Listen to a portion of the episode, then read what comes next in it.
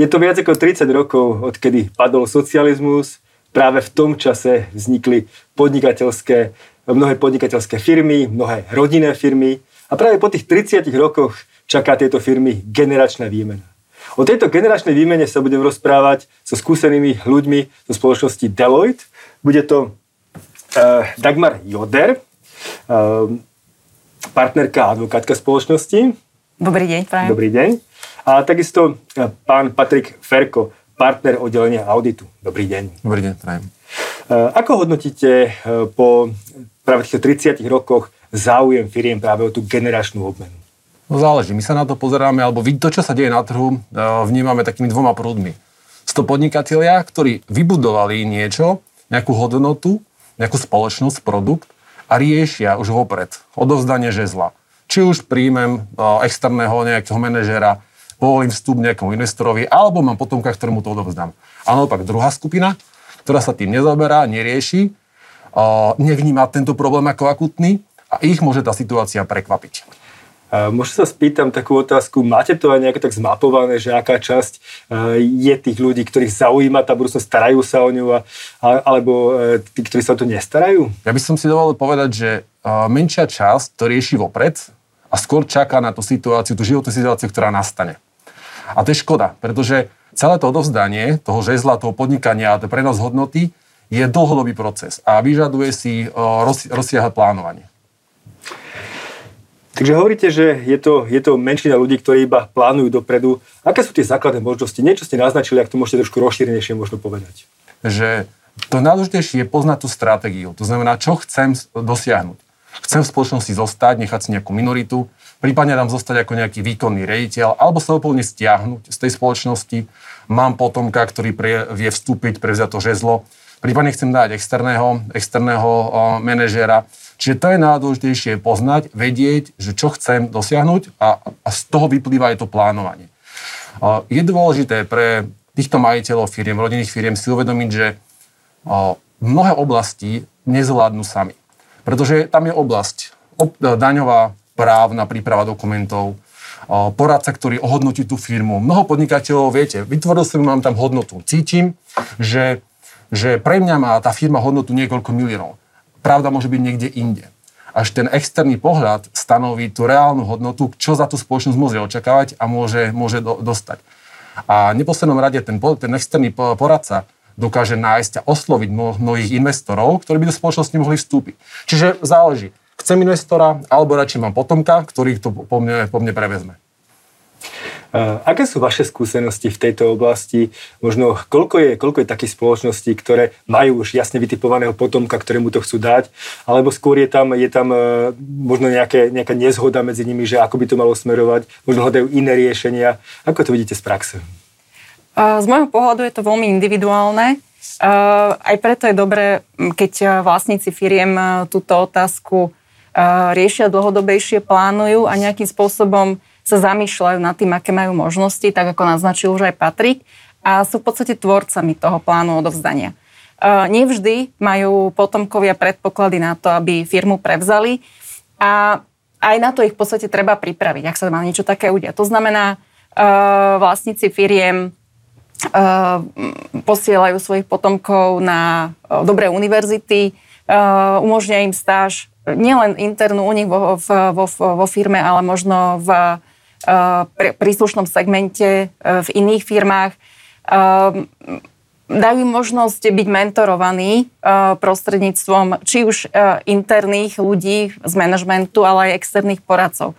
V tejto súvislosti by som spomenula napríklad program našej spoločnosti Deloitte, nazývaný Step Up, v rámci ktorého vlastne pomáhame um, zaškoliť potomkov úspešných biznismenov a pripraviť ich pre prevzatie určitých rolí vo firme. Či už je to uh, korporátne financovanie, dane, uh, finančné modelovanie a podobne. Tak a potom je to možno vec, kedy prichádza druhý moment alebo druhá možnosť a to je to, že sa začnú pozerať po nejakom uh, investorovi alebo nejakom manažerovi tej spoločnosti.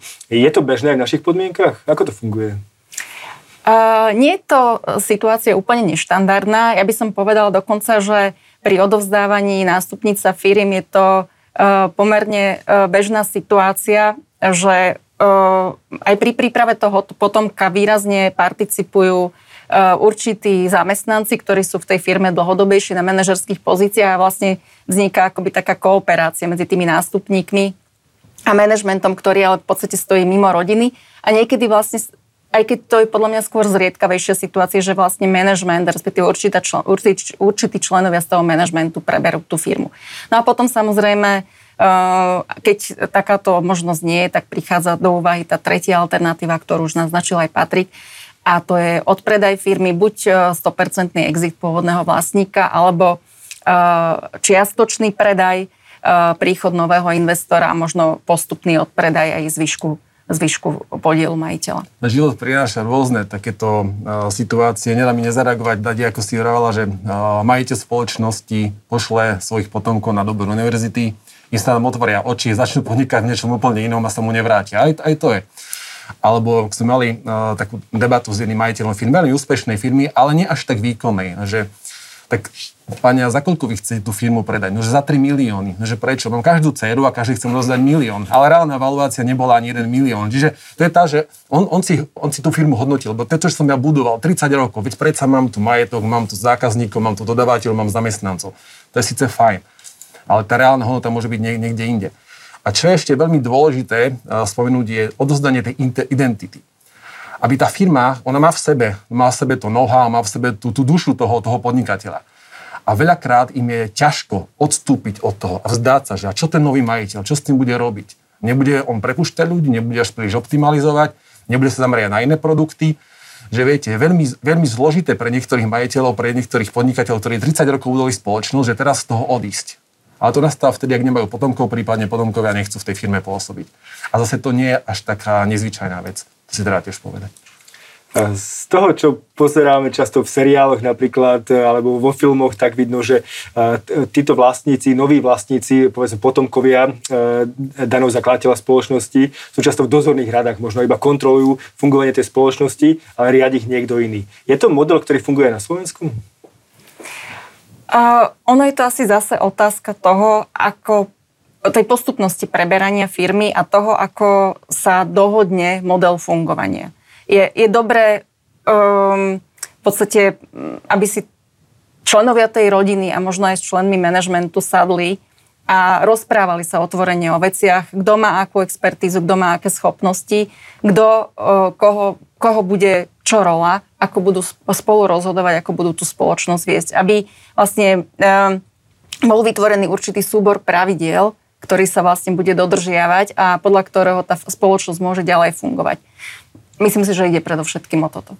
E, takže naznačujete, že je to pomerne rozsiahly právny problém, to znamená, chce to asi možno nejakú zmluvu, nejakú dohodu, asi nie verbálnu. Ako to funguje v praxi?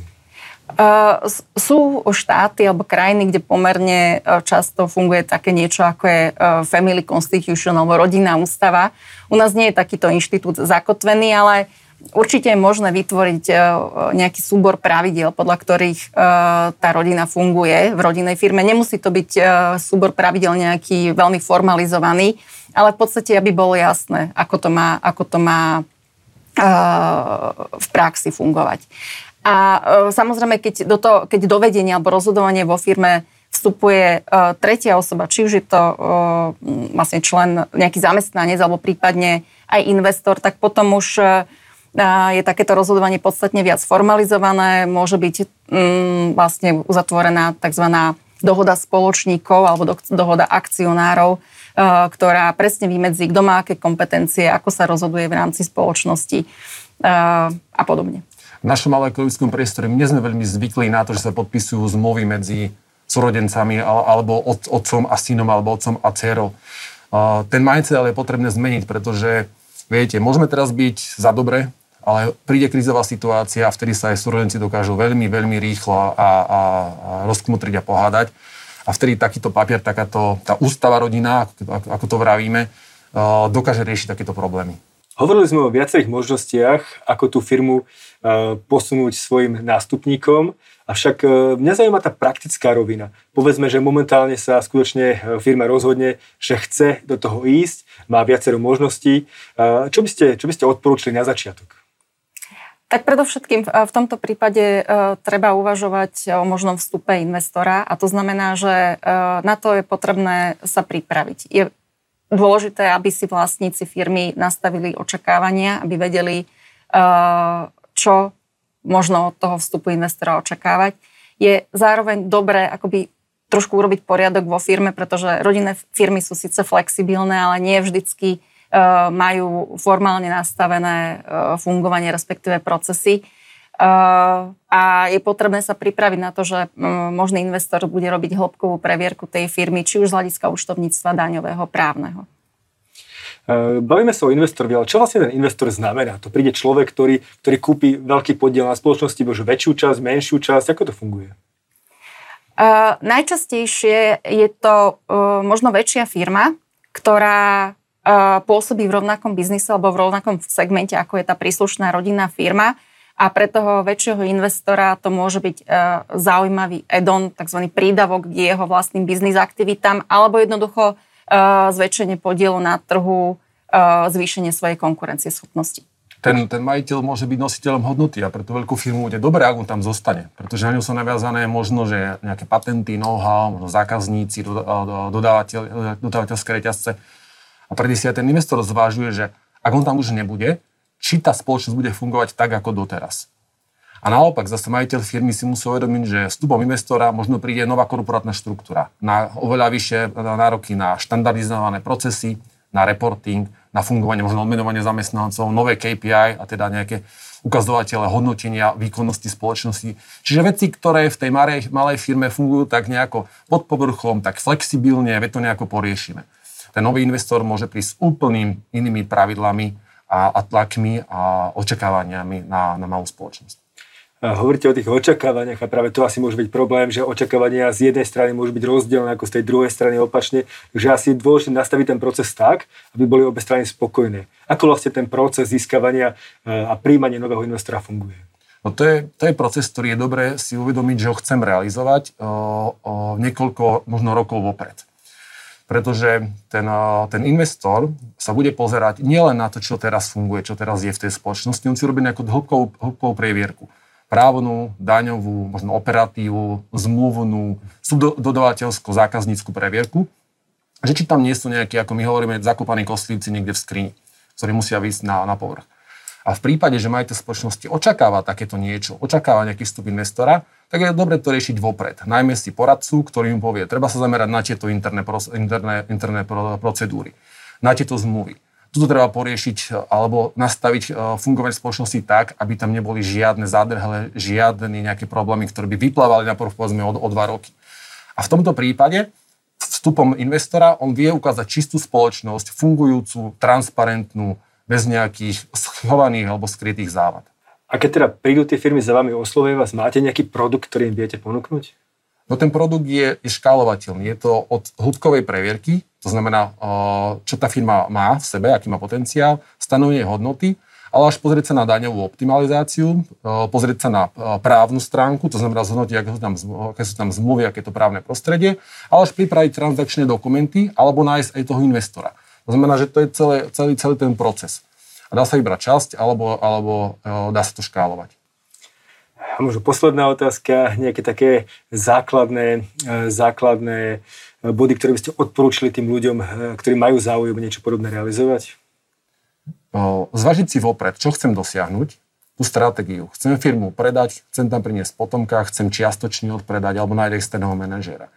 Riešiť to čím skôr. Znamená, nenechávať to na poslednú chvíľu, nenechať e, to na, na situáciu, možno nejaké zdravotné problémy, prípadne nejaký rozkol rodine, problém s financovaním. Čiže zvážiť riešiť to skôr, osloviť toho, toho investora, toho poradcu, pardon, poradcu, otvorene sa s ním porozprávať, nastaviť tú štruktúru, časový harmonogram a nebáť sa si urobiť tú previerku interne, čo sa týka procesov, daňovej štruktúry, optimalizácie, produktovú previerku, právnu previerku. Čiže riešiť to čím skôr, tým, tým lepšie. Ja možno tak doplním, vlastníci sa často pýtajú, že kedy je ten správny hmm. čas sa do tohto pustiť. A tá odpoveď je, keď vás to prvýkrát napadne. Bavili sme sa o nástupníctve rodinných firiem, ale to asi nie je jediná téma, ktorá ich momentálne trápi. Napadá vás niečo aj z tých ďalších aktuálnych tém? Tých tém je strašne veľa, ktoré trápia tie rodinné spoločnosti. Asi tie najľudcejšie by som dal nejakých dvoch kategórií. Jedna je, že nedostatok kvalifikovaných zamestnancov a tá druhá sú neustále legislatívne zmeny. Ten eh, nedostatok eh, kvalifikovaných zamestnancov vyplýva primárne aj z, z legislatívnych zmien, pretože, viete, menia sa pravidlá v daňovej oblasti. Prichádza tlak na, na sustainability, čiže na nejaký trvalý udržateľný rozvoj spoločnosti. A firmy nemajú expertov, eh, priamo zamestnaných, ktorí by vedeli tieto problémy adresovať. Nedokážu to, nemajú noha, nemajú expertízu. A vtedy sa môžu obrátiť na, na poradcov, ktorým to pomôžu nejakým spôsobom vyriešiť. Zmeny v daňovej oblasti spôsobujú to, že je to neprehľadné. Je problém zostaviť daňové priznanie, či už z DPH alebo, alebo z daní z, prí, alebo z príjmov. A potom následne sú ťažké daňové kontroly. Opäť my budeme pomocným spoločnostiam s tými daňovými kontrolami. Nedostatok zamestnancov sa, sa vie riešiť automatizáciou a robotizáciou dát, opakujúcich sa procesov. Mnoho firiem, viete, sa pozerá na to, že optimalizujem si výrobný proces. Čiže len to, čo mám vo fabrike, priamo vo výrobnej hale. Ale čo tak podporné služby, opakujúce sa činnosti. A preto my sa zameriame, sa pozeráme na tieto činnosti. Napríklad je úplne jednoduché urobiť to, že došle faktúry, či už poštov alebo elektronicky, roboty, robot naskenuje, naščíta a rozúčtuje. A tým pádom sa ušetrí priestor a čas. A podnikateľ sa môže sústrediť na rozvoj spoločnosti, nemusí riešiť takúto bežnú, bežnú operatívu ten, tá sustainabilita je téma, ktorá teraz rezonuje. Mnoho rodinných firm si povie, sa to netýka, týka sa to veľkých spoločností. No nie je to úplne tak. Pretože financujúce banky sú pod veľkým tlakom, aby financovali len biznis, ktorý je trval udržateľný. A tu nejde iba o ochranu životného prostredia a o znižovanie CO2, ale tu ide aj o to, že finálni zákazníci sa pýtajú, a je to z obnoviteľných zdrojov, je to udržateľný produkt, takisto korporácie, kde tie malé firmy ich cudovateľmi, sa budú pýtať a budú chcieť zmeniť svoj, svoj reťazec, že zelená energia, produkty, ktoré sú udrža- z udržateľných zdrojov, recyklovaných zdrojov. A tým pádom ten tlak nastane aj na menšie rodinné firmy, aby aj ich proces a ich štruktúra výroby splňala tú compliance v rámci sustainability. E, to, čo hovoríte, naznačuje, že skutočne aj e, udržať e, výrobu, produkciu, tie služby, ktoré ponúkajú tie firmy, bude čoraz komplikovanejšie v tom komplexnom svete, aký pred sebou máme. A čo expanzia? Čo v prípade toho, že chceme vôbec expandovať ďalej? Čo mám robiť?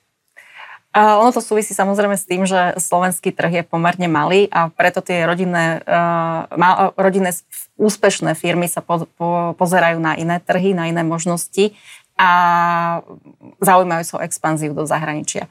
Ehm, to samozrejme nie je také jednoduché, pretože narazia na prípadnú neznalosť prostredia, neznalosť kultúry, ehm, neznalosť právneho rámca v takej krajine mm, otázky dostatočnosti právnej ochrany, napríklad vo vzťahu k predmetom duševného vlastníca, otázkam súvisiacim s ochranou osobných údajov a podobne.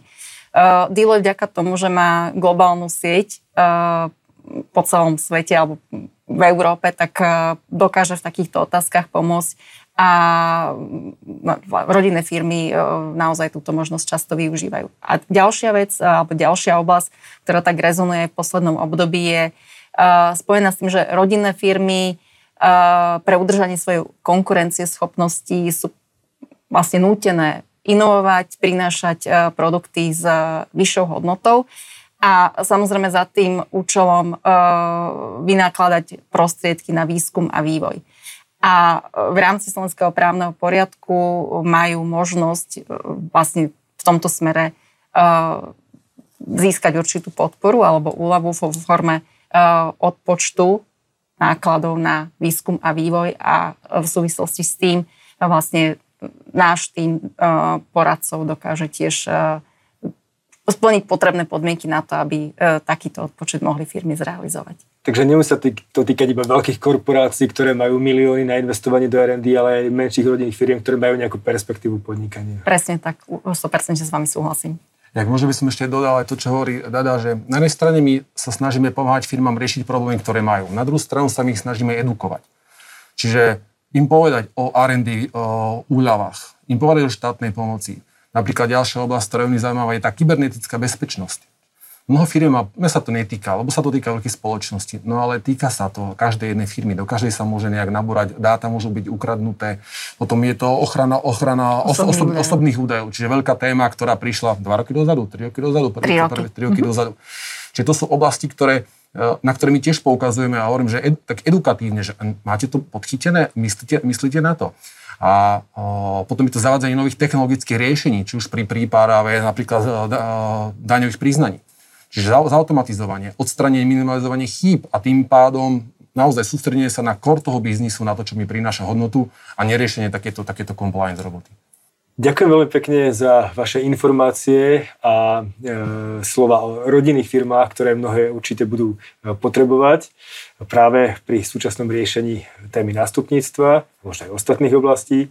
Takže ďakujem e, pani Dagmar Joder, e, partnerke advokátke spoločnosti Deloitte Legal, že ste prišli. Ďakujem za pozvanie. A rovnako pánovi Patrikovi Ferkovi, e, partnerovi oddelenia auditu. Ďakujem pekne.